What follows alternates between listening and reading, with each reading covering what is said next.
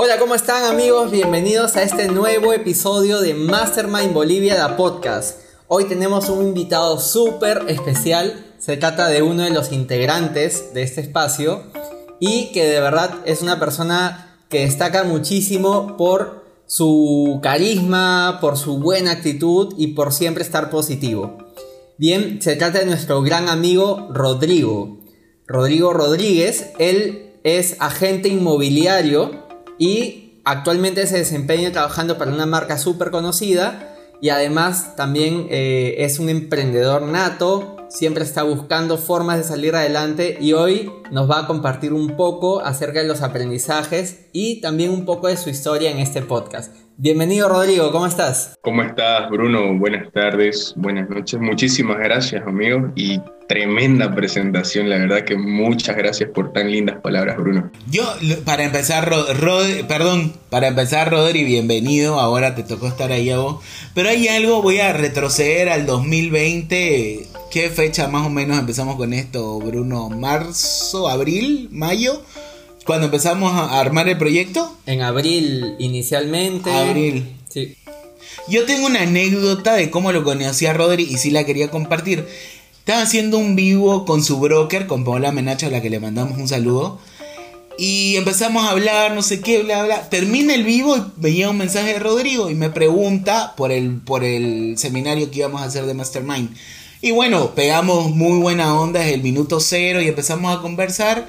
Y Rodrigo me dice que estaba de socio en un emprendimiento de su prima de... ¿Cuántos años tenía? ¿13? En, realidad, eh, mi hermana tiene 13, mi prima es 28, por ahí 27. Y yo lo que hacía, o sea, yo no estaba involucrado económicamente hablando, pero sí les llevaba las cosas como que precios, cuentas, este, contabilidad, producción, ¿no? O sea, para mí era como que un proyecto de aplicación de lo que yo estaba aprendiendo en la universidad, yo estudié administración de empresa, entonces eh, económicamente hablando no, no, no hacía nada, o sea, no era socio, pero trataba de que ellas lo hagan de la manera más profesional posible, por así decirlo. Y eso fue una de las cosas que a mí me llamó más la atención de Rodri, que es el minuto cero ya estaba armando su plan B, aún no siendo socio, pero estaba diciendo voy a apoyar, voy a, voy a ayudar a mi, a mi familia.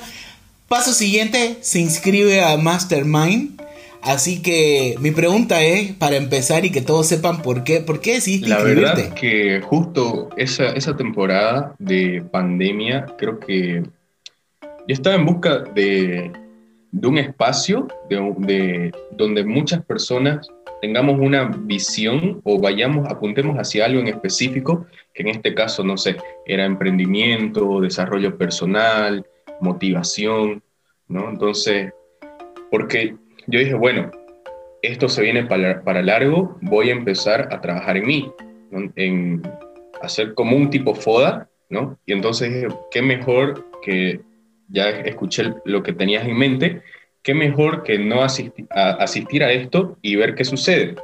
No sé si te respondí tu pregunta, Mauri.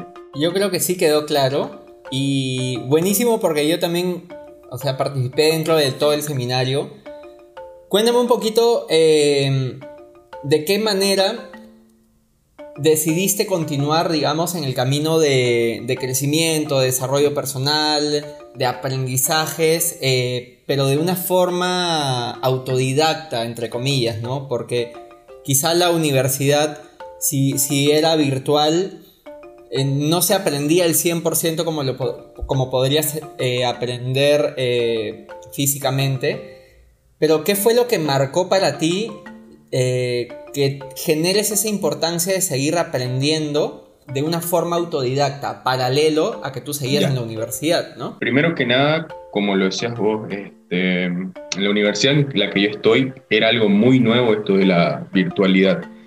Entonces fue como que un semestre de prueba y error, ya tanto de la universidad, con decirles que fue en una materia eh, fue el semestre más largo, empezamos en marzo, como habitualmente se hace, y lo terminamos en octubre.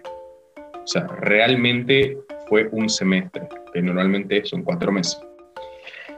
Por una parte eso, por otra parte, y ayer lo descubrí en un taller que, que asistí de técnicas de aprendizaje, que lo está dando una, una amiga mía, que le mando saludos, que hay tres tipos de personas o tres tipos de aprendizaje, ¿no? Visual, auditivo y kinestésico. Creo yo que me considero una persona kinestésica, entonces esto de estar virtualmente no es favorable tanto para mí.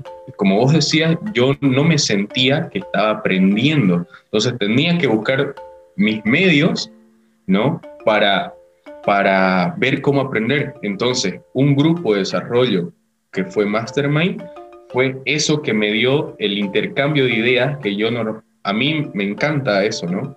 Intercambiar ideas sobre un tema en específico en el cual cada uno aprenda de las otras ideas o de trabajo en equipo. Entonces, eso fue lo que realmente me motivó a, hablarle a Mauri al minuto que terminó su, en su face, no, era Instagram Live.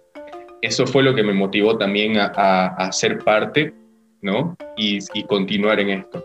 Entonces, ese es el, porqué, ¿no? El por qué decidí yo seguir aprendiendo por mi cuenta, siendo que yo soy estudiante todavía eh, de la universidad y quizás otras personas simplemente se hayan conformado con eso o que muchos lo hicieron, congelaron el semestre.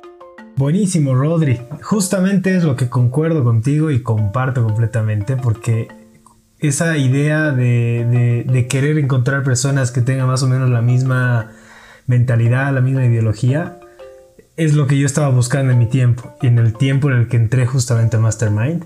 Y, y pues es increíble. Y muy bien, Rodri, increíble escucharlo de esas palabras de, de voz. Y sinceramente, bueno, pues la, la educación en la universidad y el tener, tomar el desafío de seguir, aunque sea virtualmente en la universidad, tratar de plantearte metas, seguir con tu trabajo.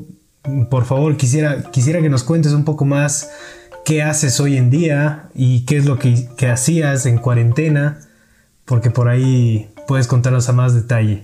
Ya, buenísimo. Ahora que tocamos el tema laboral, creo que en cuarentena, en mi rubro, yo estoy en el rubro inmobiliario, y como decía Bruno, dentro de una marca, dentro de una empresa internacional, fue el periodo donde hubieron más capacitaciones. se aprovechó mucho la, virtualidad, con tal que teníamos ponencias de Venezuela, ponencias de Perú, ponencias de México, ponencias de Portugal, entonces de España, de, de mismo Santa Cruz. Nosotros eh, organizamos reuniones de Zoom o de dos oficinas compartíamos experiencias. Entonces, creo que también por esa parte fue muy nutritivo, ¿no? Todo esto, porque mi rubro es prácticamente presencial.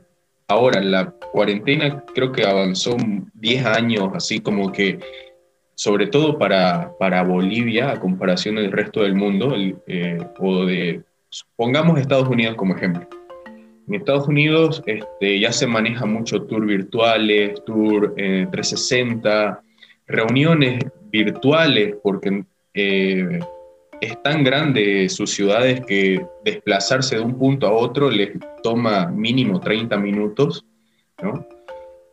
Entonces, creo que para Bolivia ayudó bastante esa cuarentena en dar ese paso que nos faltaba para hacer, eh, confiar más en la tecnología. ¿Ya? Eh, actualmente, como les decía, me desarrollo en el rubro inmobiliario. Podría decir que es un 70% de mi tiempo destinado a eso, porque es un rubro sin horario. Tengo proyectos que quiero desarrollar más adelante también, o a corto plazo de emprendimiento. Y a la par con mi hermana de 13 años, ya, porque yo recuerdo que a esa edad fue cuando yo empecé a, vender, o sea, a vender ya por mi cuenta, porque yo quería vender, no porque alguien más me decía, vende esto, ¿no? Entonces, y creo que por alguna razón ella es mucho más metódica que yo, más organizada, entonces creo que le va a ir muy bien. Bien, bien, bien, buenísimo. Cuéntame un poquito ya nos has hablado un poco de, cómo pasaste el tema de la cuarentena, cómo te impulsaste a seguir aprendiendo. Y también nos has contado un poco de cómo te vas desenvolviendo hoy día en el, en rubro inmobiliario en el cual estás.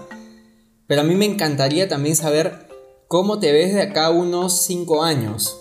Tú tienes 25 años actualmente. Eh, a los 30 vas a seguir siendo joven, y más te vale que lo pienses así. a los 30 vas a seguir siendo joven, súper joven, súper, súper joven. Cuéntame un poquito cómo te ves tú de acá a 5 años. Ya. Creo que de aquí 5 años, eh, la verdad que, a ver, les cuento un poquito de mí para que me entiendan. Gracias al apoyo de mi familia, eh, pude viajar. Me gusta viajar, ¿ya? Entonces, de aquí en cinco años está como que quisiera establecerme en un país, ¿no? En el cual yo pueda aprender más de esa cultura para luego volver con, con ideas renovadas y emprender, eh, o sea, innovar en mi, en mi propio país, ¿ya?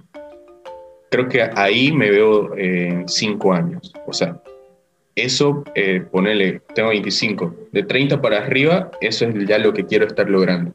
Buenísimo, por ahí somos roomies, Rodri. claro que sí, de una vez. Bueno, bueno, ahí nos vamos de vacaciones, Bruno. A donde se vayan nos vamos. Qué bueno, qué bueno, qué bueno saber eso y, y demostrar también que uno dentro de todo tiene que tener una visión. Y yo siempre digo que todo parte de un sueño. O sea, para lograr lo que tengas ganas, parte de un sueño. Y que empeces así y lo estés trabajando ya, la verdad que muy admirable. Y a raíz de lo que contabas de la universidad, Rodri, quería preguntarte qué cosas puedes destacar que aprendiste en la universidad. Perdón, ¿qué cosas puedes destacar que no aprendiste en la universidad y que sentiste que te faltó, pero sí lo aprendiste como vos buscándolo? El sistema de la universidad está muy mecanizado, yo lo veo así. Está, al menos en la universidad que estudio, no, puedo hablar por las demás, ¿no? Pero en la universidad que estudio creo que está muy mecanizado, muy para, muy memorística, ¿no? Yo, estoy, yo estudio administración de empresas, no está tanto eh, desarrollado al, al ser y hacer, ¿no? Sino más que todo está al memorizar. ¿Ya? Eh, eso por una parte. Por otra parte, hablando del ser, ahí tengo compañeros muy capos que sus promedios no bajan de 90 así, pero sin embargo les falta habilidades blandas, habilidades blandas de comunicación, trabajo en equipo, liderazgo. Eh, no digo puntualidad porque en la universidad, si quieres tener 90, mínimamente tienes que ser puntual, ¿no? Eh, comunicación, eh, ganas de aprender más por tu cuenta que simplemente lo que tu jefe, en este caso tu docente, te diga que tenés que hacer, ¿no? Curiosidad, preguntar. Entonces, ¿en qué? Eso por una parte, si quieren, eh, los, puntos negativos. Los puntos positivos y que yo aprendí a sacarle provecho una vez que, ya em, empecé a trabajar y todo, es eh, las dudas que tengo, ¿no? yo, preguntarle a mi docente, que tiene 20 años más de experiencia, cómo podría solucionarlas.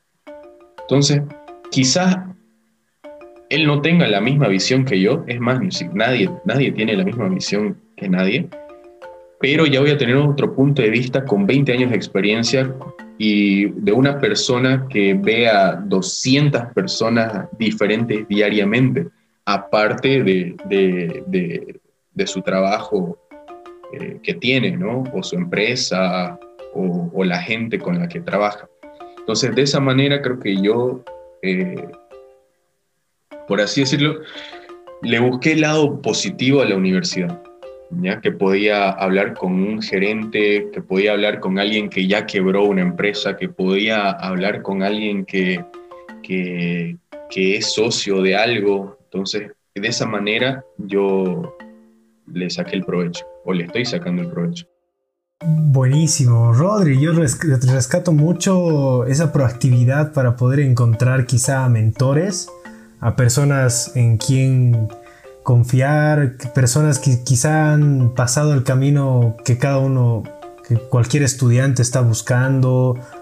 En realidad creo que de eso se trata, ¿no? Algunos profesores, algunos docentes, magísteres, doctorados, doctores, eh, han pasado lo que nosotros, jóvenes de changos, eh, estamos pasando en ese momento, ¿no? Y de, hecho, de eso se trata en realidad mucho de la enseñanza de, de estos docentes. Y bueno, Rodri, justamente hablando de esos profesores, docentes, quizá tú tienes algún mentor, alguna persona que, te ha marcado en la universidad o alguna persona que sigas. Bueno, y también quizá nos puedes mencionar un poco que ahora estás viviendo solo, qué se siente. Si nos puedes contar un poco, Rodri. Eh, justo preguntas eso y se me viene a la cabeza un docente, un docente de producción, ya que, que él, este, él, nos contaba que, fue jefe de obra del Hernando Siles, un, un, estadio en La Paz. Entonces, yo me acerco a él, yo estaba empezando en el rubro de inmobiliario, ¿no? Y le digo, le pregunto, oiga, usted nos cuenta que trabajaba y estudiaba, ¿cómo distribuía su tiempo? y me cuenta, o sea, me decía, mira, yo a la, estaba despierto de 6 a 12 todos los días.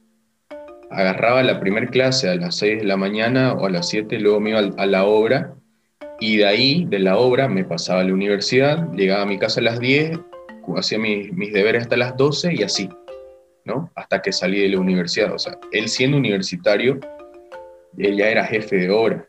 Entonces fue algo como que, wow, ¿no? Pero más allá de eso, o sea, de tener mentores, por así decirlo, como que eh, preguntarle algo a alguien así muy específico o durante mucho tiempo, creo que no he tenido, sino más eh, viendo así como, por ejemplo, este señor, este, este docente, bueno, tengo cómo puedo organizarme mejor y escuchaba a él que decía que trabajaba, estudiaba y no sé qué, ah, ya, voy a preguntarle a él cómo se organizaba.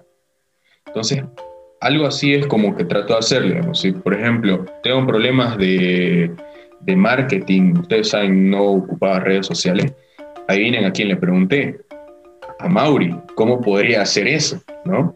Y Mauri me dice, sí, hace esto, que no sé qué, y yo, ah, ya, buenísimo. Entonces, así voy, voy eh, tratando de, de, de, encajar un poco, ¿no? Y algo que nos decía también Linda es como que recibamos muchos consejos de muchas personas, algo bueno se nos va a quedar, ¿no? Y a veces nos vemos reflejados en cierta persona o hasta la misma persona se ve reflejado en nosotros. Creo que eso ya es mucho de, la empatía. ¿Sabes que a mí, a mí me surge algo que me, me, lo preguntaron particularmente a mí recién, pero me recontra nace preguntártelo a vos, Rodri, que es cómo ¿Cómo desarrollar o qué herramientas vos mismo vas buscando para desarrollar la mentalidad? A mí me pasó que no era lo que obviamente soy ahora hace cinco años, pero agarré herramientas, este, me decidí también porque siento que la decisión es clave, pero eso me pasó a mí. ¿A vos qué te pasó? Para desarrollar la mentalidad, creo que creo que es mucho de lo que vivimos, ¿no? O sea, eh, como quien dice, forjar el espíritu o forjar el carácter, creo que mucho hace lo que vivimos y la única forma de vivir nuevas experiencias es, animarse a hacerlo, animarse a hacerlo. Eh, mi primer trabajo formal que tuve, que, fue en área contable, eh, fue porque yo quería viajar y costearme un viaje. Entonces, agarré, busqué trabajo y una vez que conseguí el trabajo, lo comenté, fue como que voy a trabajar para viajar, ¿no? Y así, creo que eso ayuda mucho. Obviamente también este, apoyarse, no sé, pues nuevamente, apoyarse en personas que ya hayan vivido, ya hayan sorteado ciertas dificultades, a nosotros nos va a hacer que nos vaya mejor, Leer un libro ayuda muchísimo a forjar la mentalidad, a forjar el espíritu. Eh, yo fui scout y algo que decía, una, una, una, premisa de los scouts era eh, el scout sonríe y canta en las adversidades. Entonces, mucho influye cómo veamos nosotros las cosas que nos está sucediendo. Quizás ese rato lo veamos gris, no el todo lo veamos gris, pero pasamos esa barrera, damos la vuelta a la pared y es como que, wow, así lo recordamos como una anécdota más y, y cómo eso nos ayuda a crecer. Buenazo, buenazo, de verdad, clave. Nunca, nunca he tenido la oportunidad de pertenecer a los scouts. Sin embargo, he conocido gente que ha sacado muy, muy buen aprendizaje, sobre todo en temas de, de, actitud, en temas de personalidad, en temas de honor, en temas de integridad de los scouts. Es algo que me voy a empezar a investigar para, para ver este, qué más se puede aprender de este movimiento, ¿no? Yo quería preguntarte algo, en realidad retomar la pregunta de Fabio que no nos contestaste, que es, eh, no, hace, hace unos meses ya estás viviendo solo, independiente, me imagino que costeas todos tus gastos. Cuéntanos un poco porque estoy seguro que muchas de las personas que nos siguen en el podcast son personas jóvenes o que recién están eh, dando, dando pie a sus primeros pasos en la independencia o personas que están pensando en independizarse. Cuéntanos un poco tu experiencia. Primero que nada, ¿cómo ¿Cómo así surgió la necesidad de ya independizarte? ¿Y cómo ha sido la experiencia de esos primeros meses? Buenísimo. Creo que eh, mi vida dio muchas vueltas y es como que ah, es lo que soy ahora. Pero, ¿cómo empezó? Porque conocí a ciertos amigos en los viajes y, y, y, esto lo acabo de, o sea, de, de descubrir ahora, fue porque preguntándome a mí mismo, por qué eh, me mudé de casa, ¿no? ¿Por qué me mudé de la casa de mis padres? Y era porque viajaba y les preguntaba a estos amigos con quién vivís, o qué haces, o qué estudiás, o dónde vivís, las preguntas clásicas, ¿no? Y me decían, ah, vivo a dos horas de, la, de mi ciudad donde nací y estoy alquilando un departamento con dos amigos de mi facultad. ¿Y vos? Y era así como que, ah, pucha, yo nada, vivo con mis padres, ¿no? así como que, ¿no? Como que, así como que, wow. O sea, estos chicos desde sus 16 años están afuera, ¿no? Y yo que, no sé, tengo 19, 20 en ese tiempo, sigo todavía con mis padres, ¿no? Obviamente ese tiempo mm, lo dejaba pasar y no venía nada. Pero ahora, ¿qué sumó? sumó hacerme un poco más responsable de mi persona, de mis actos, de mis gastos, ¿no? Y obviamente con el tema laboral, viendo que ya me daba para, para eh, cubrir mis gastos, tanto alimenticios, mantenimiento y de, de, de, donde estoy viviendo, pues, ¿no? El alojamiento, ¿no? Eso, eso me ayudó, ¿no? Obviamente también igual animarse a hacerlo, no sé. Ya viste lo que, lo que dijimos, decidir, no hay, no hay más ciencia que eso, digamos. Y de todas maneras, quien esté cómodo donde está, está bueno también. hay algo con lo que me voy a quedar de lo que dijiste, y creo que este es un gran nombre para este episodio buscar dificultades te ayuda a avanzar. Así que gracias Rodri por compartir tu experiencia con nosotros y recordarles a todos que nos sigan en Instagram, en YouTube, en Facebook. Muy pronto eh, esperemos que en otras aplicaciones ahí estamos trabajando también y que no olviden dejarnos en los comentarios sobre qué les gustaría que hablemos y a quién les gustaría que invitemos también. Gracias nuevamente y nos vemos el próximo episodio.